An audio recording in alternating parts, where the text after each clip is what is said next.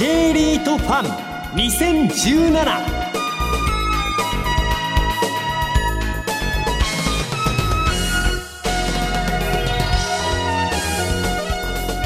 この番組は1月28日に東京証券取引所で開催した J リートファンの J リート IR プレゼンの模様をダイジェストでお送りします。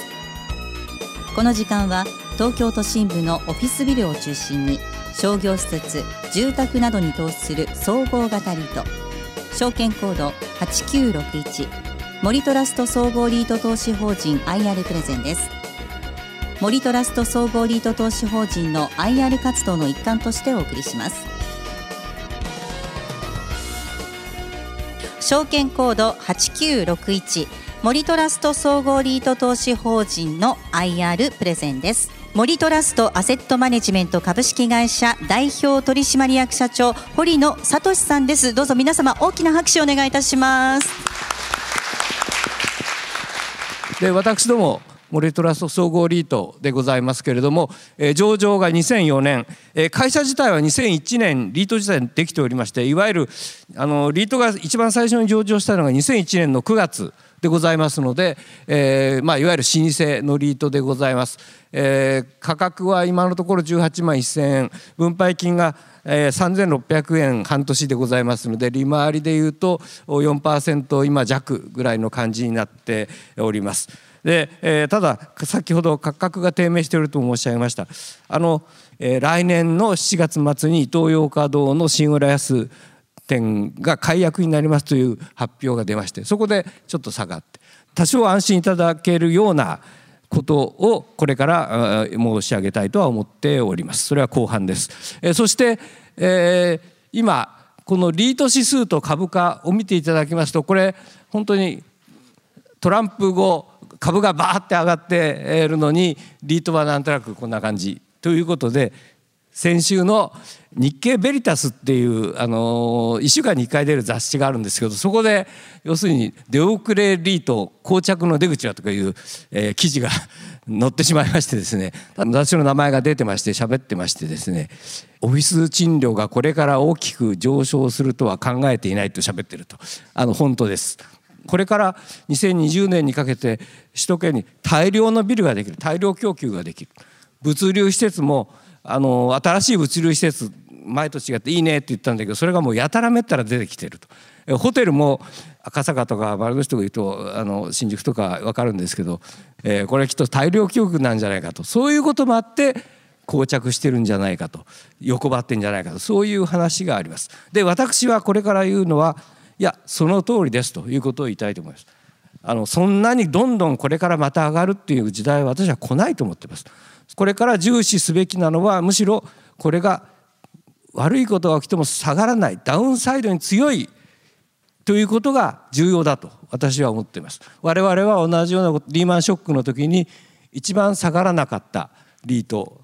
だと自負しております。そしてそれがなぜそれができるのかというのが私どもとしては理由を3つ書いてあります。物件を選んで買ってあります。森トラストと連携してます。堅実な財務戦略です。でこれだけ聞くと大体みんなどこも同じことを言ってるんですね、え、ということで具体的にじゃあ我々がどう違うのかと言いたい。で言いたい時にじゃあ何をやりますっていうのは大体みんないいこと言うに決まってるんで逆に何をしないのか何をやらないのかということを私どもご説明したいと思っています。1番目、え物件を選んで買いますということですけれども我々はリートの常識に反することをやりながらやってます。えリートの常識の一つ、え物件はなるべく分散してた方がいいたくさんあった方が1個ダメでも良いそれからあテナント数はテナントがいっぱいいたくる100ぐらいあった方が1つ出てってもあんまり減らないんじゃないかとそういう説明をされていると思います。そうするとこれ私どもは実は物件はたった15しかありません。57のうちの48ですから下から数えた方が多いくらい少ない。でその代わり資産規模は3,000億で、まあ、16番目ですからまあ多い。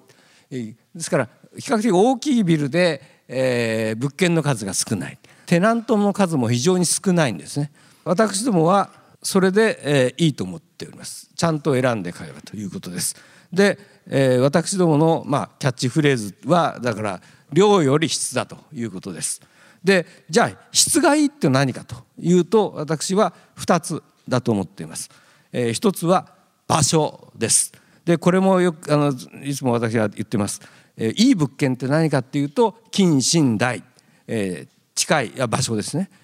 新しい新新しい大大きい。これがいいんです。ただしこれが3つ全部揃ってるとものすごく値段が高いんですね。あの今金信大で買おうと思うともとんでもない高い値段になります。そうするとこれはいい物件とは私は言わないと思ってます。やはり場所を考えています。でいい場所っていうのはあのこれが良かったなっていうのは悪いことが起きて初めてわかるんです。例えばスーパーでもね悪いことが起きて初めてああの場所はやっぱりなかなか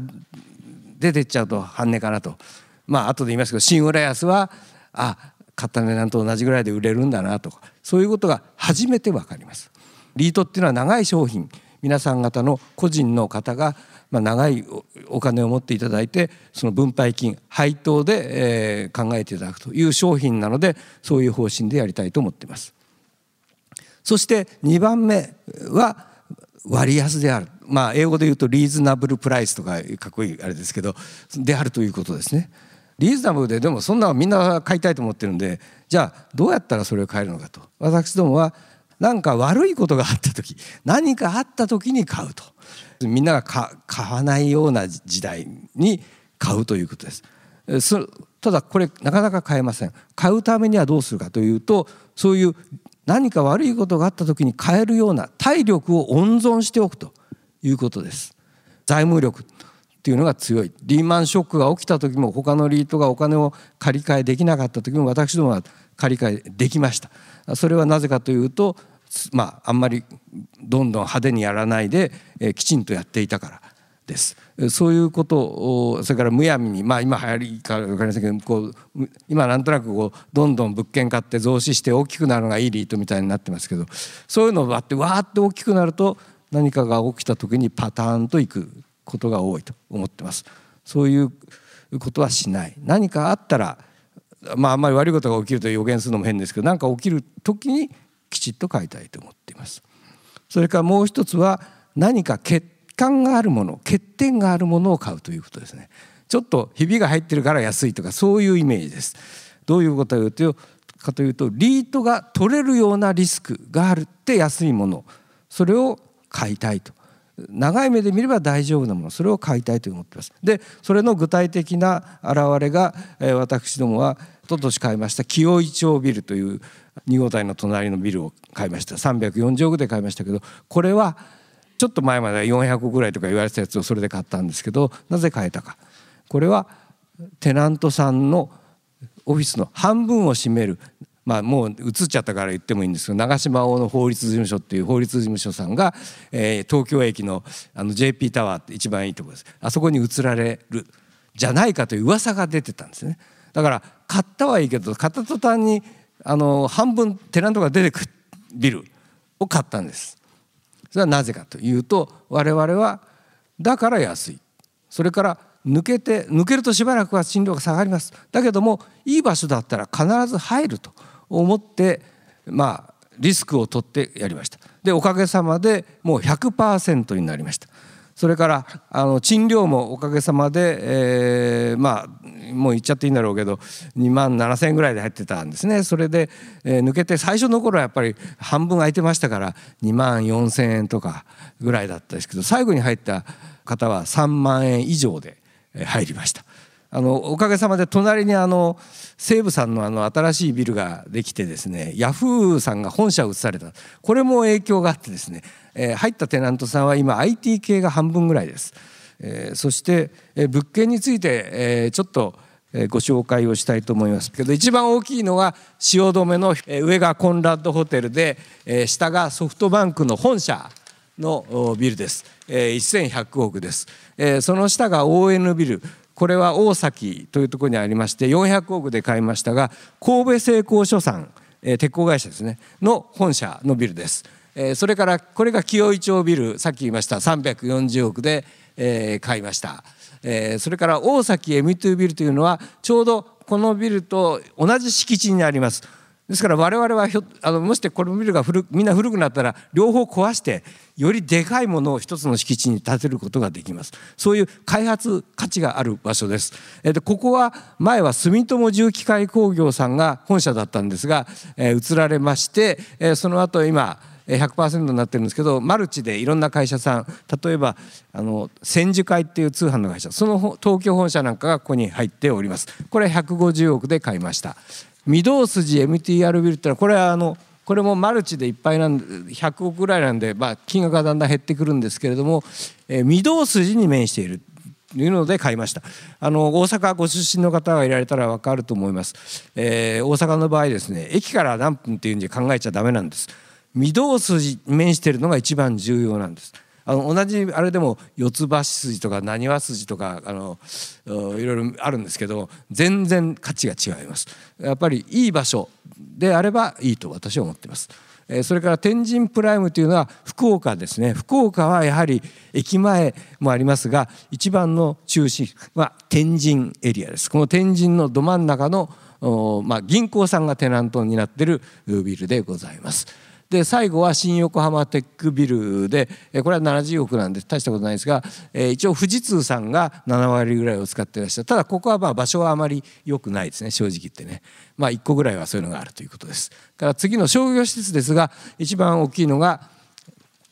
渋谷の109から東急本店に歩いていっていただくと右側に見えてくる H&M の日本の本社。が上の方下がお店のビルです。これは320億で買いました。それから新橋の駅のホームに立っていただくとあの目立つ目の前にドーンとあるんですけれどもラビあの山田電機さんですね、えー、のビル。これは180億でございます。えー、ホテルの大きいのはホテル大倉神戸190億でございます、えー、こちらはですねちょっと念のため申し上げますと神戸。なんで神戸なのかって言われるんですけども、えー、ここはえー、ホテル大倉さん自身が賃料保証をしていただいてます。からまあ原宿の住宅ですございます。えー、以上がまあ駆け足ですがこれの物件まあ聞いていただいて大体お分かりいただくと思うんですけど大体本社とかが多いんですね。で本社のビルっていうのはやはりいい場所に建ってるんでまあ古くても壊したらなんとかなるのかなという感じでございます。我々は公募増資って2回しかやってません。2013年以降やっておりません。これはあの我々ですから慎重に買うのであの別になんか増資をややってあのやるためにリートをやってるわけじゃないのでいい物件をいい時に買いたいと思ってるので慎重にやっておりますで実際に先ほど言った物件の入れ替えをやった例であの買ったのがさっき言った清井町と御堂筋のビルでほぼ400何十億で買ったんで売ったものをご紹介します。えー、売ったのがいずれも築30年以上経ったビルを2014年から15年にかけて3つ売りました理由は全てテナントさんが出てったからですですから我々は数が少ないですからいい場所ですけどもビルが古くなれば出ていきますですからそういうリスクはあの私はないとは申しません必ずあるんです伊藤シングレアスも伊藤洋華るリスクはあるでもそれを何とかやってきた歴史がありますということをこれから説明しますということです。えまず銀座の MTR ビルというのは今でもあの下が茶色いところが新橋演舞場でございますので行かれた方があるかと思います。昔カルロス・ゴーンさんがいた日産の本社でした。その後阪和工業さんが本社として使っていらっしゃいましたが抜けました。それから三田のビル。これは、えー、日立システムズさんという方が本社でございました。ここ今新しい駅ができるんで、まあ、あの多分もうちょっとしたら壊して大再開発がいずれされると思います。それから大阪の丸紅ビル。あの丸紅さんは昔大阪発祥だったのでここが本社でしたけどもだいぶ前ですけども今竹橋にビルを作られて本社は大阪本社東京本社っていう形になっておりましてこれについて、えー、3つのビルが、えー、鑑定価格っていうのはまあ当然古いビルでテナントも出てくるということで334億でしたけれども480億で売れたということです。えー、なぜかこれはこのビルを買ったんじゃなくてこの場所を買ったということです。やはり場所っていうのが重要だっていうのはこれでわかると思います。特徴の2番目森トラストのスポンサーと連携をしているということでございます。で森トラストというのは非上場のオーナー会社で、えー、ございます。私どものオーナーは一応自分がまあ家来だから言うわけじゃないですが一応堅実にやってるので非常にいいところもあるんです。私どもリートはそのオーナー会社のメリットを最大限に生かして悪いところないとは言いません。デメリットを最小限にするような形で他のいわゆる財閥系の普通のリートよりはいい実績を上げているということが自慢でございます。そしてその一つのまあ要するにリーマンショックの後に結構リートゴミ箱論とか言ってですねその潰れそうな会社が自分のあの売れない物件を全部リートに渡して挙句の果てに倒産したりとかいうのがあったんですけれども、えー、そういうことをしない可能性が高いですよっていうのを調査として言えるのは森トラスト自身が私どものリートを35万口持ってる。ということです。あのちょっと簡単に言うとうちのリートが1万円下がると一口持ってらっしゃる方はみんな1万円下がるんですね。森トラストは35万口持ってますから35億円下がる。そういう関係なのでリートをゴミ箱にすると自分も一緒にゴミ箱に入っちゃう。そういう関係だと思ってください、え私どもは非常に固くやってます、えー、金利は平均金利が0.67%で非常に低いですしそれから社債についてもちょっと一言申し上げたいと思います。毎年同じ時期に必ず出してます。これはあのお金を借り低金利だから借りられる時にいっぱい借りとこうと。その方が安いんですね。だけどそれやると返済が来た時にリーマンショックなどだったらどうなったか。もう大変なんです。そういうことがないように我々はそのそんなに大きい金額じゃないけど定期的に必ず買うようにしてます。そして出し出してた金これは金利なんですけど出してた利率は常にその時の業界で一番安い金利で出してました。でこの第7回債っていうのを覚えてるんですけども日銀がゼロ金利を導入してですね社債が全く出せなかった時に民間企業として初めての社債が出たのがこれです。で当然ながら一番低かったです。ところがその後今マイナス金利になりましたんでもうどんどんどんどん下がってます。今一番低い金利っていうのはちょうど昨日あのアクティビアさんというリートさんこれも非常にいいリートですけど出されたんですけど0.001%です。で私どもこれ出しますからえー、それと同じかそれ以上を目指したいと思ってます。決算の方ですがこれはエッセンスだけ言いますと分配金は予想は3600円3600円と書いてあります。そして、えー、ただし内部留保を取り崩すという形で、えー、やりますと書いてあります。私どもはさっきあの銀座のビルをすごく高く売った時に内部留保してるんでそれを使って、えー、やりますという形です。でなんで内部留保を取り崩す必要があるかっていうとさっき言ったイトーヨーカドーが出ていっちゃう。ここに書いた説明したことをもうものすごくラフに言いますと私どもはこの場所はいい場所だと思っています。したがってこの地域を生かせるような新しい業態を入れるということがやればいい場所が生かせますと。で、えー、どうするかというとその壊すか別のテナントさんを入れるか。その検討をここに書いてます。年内に需要去年の11 月の話ですが年内に需要結果を取りまとめ年明け以降に具体的な方針を決定すると書いてあります。で年が明けましたので、えー、今どうなってるかということです。で実際にどうなるかっていう発表はですね契約をしないとあの言えません。あの何が起きるか分かりませんが。ですからこの場で必ずこうなるとは言えませんが大きな方針だけ申し上げます、えー、方針としてはまあどっちもいっぱいあのお話がありました。借りたいえ売り売ってくれ話。その中で一番まあ有利な方向ということで方針としては売却の方向が有力だと思っております。浦安っていう場所は実は若い方が非常に多くてしかも非常に高収入の方が多い場所なのでそれを生かした場所ができるという関心を持ってらっしゃる方がいるのでそちらにまあ、売るという方向をメインに考えています。そして当然ながら買いたいという方は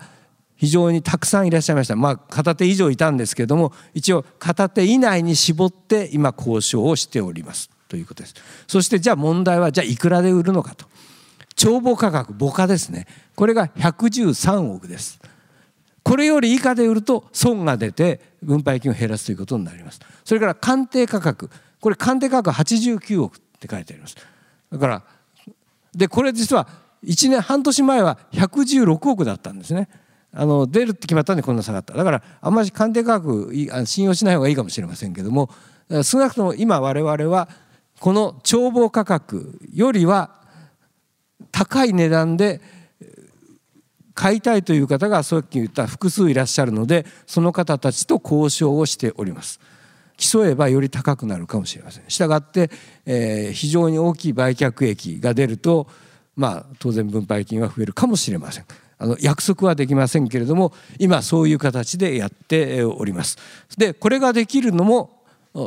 要するに同じイトーヨーカドーを買うのも我々は選んで買っていたということです。我々は新浦安という場所ともう一個湘南台という神奈川県の湘南京オフィスアキャンパスの近くのとこなんですけどこれはすぐ近くに地下鉄の駅が将来できるという話もあります。そういう場所を買っていますので何かあってもあの、まあ、逆に言うと何かがあったからそういうことができるということです。あのたまたま去年シンガポールと香港に海外の投資家に IR といって説明に行った時にあのいや心配だとか言って言われて話をしててシングラスはみんな知らないんですよね海外の人はねシングラスってだからディズニーランドのすぐ近くだとかそういう話をしたらあそういうことかと。ってことはイトーヨーカドーが出てくってことはリスクじゃないむしろ完全に空にできるわけですね。あの1軒2軒残っちゃうと壊すこともできない。だからこれは全部空になったってことはむしろあのリスクじゃなくてチャンスだなと言われまして私もあの本当にそのように思いました。あの東京いい場所っていうのはビルが古くなればなるほどあるいはテナントテナントが少なくてですねいっぺんにいなくなってくれちゃった方が良くなる。まだお約束はできませんがいずれにしてもこういう形で我々やっておりますので、えー、我々としてはまあ今何が起きるかわからないトランプさんが出てっていうそういう時代において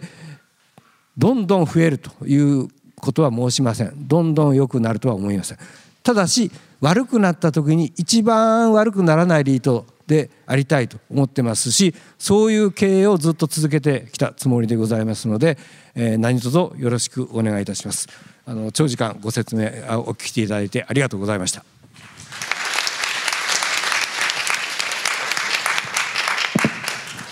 ありがとうございました。ここまでは森トラスト総合リート投資法人 IR プレゼン、森トラストアセットマネジメント株式会社代表取締役社長堀野聡さんでした。どうぞ皆様もう一度大きな拍手をお願いいたします。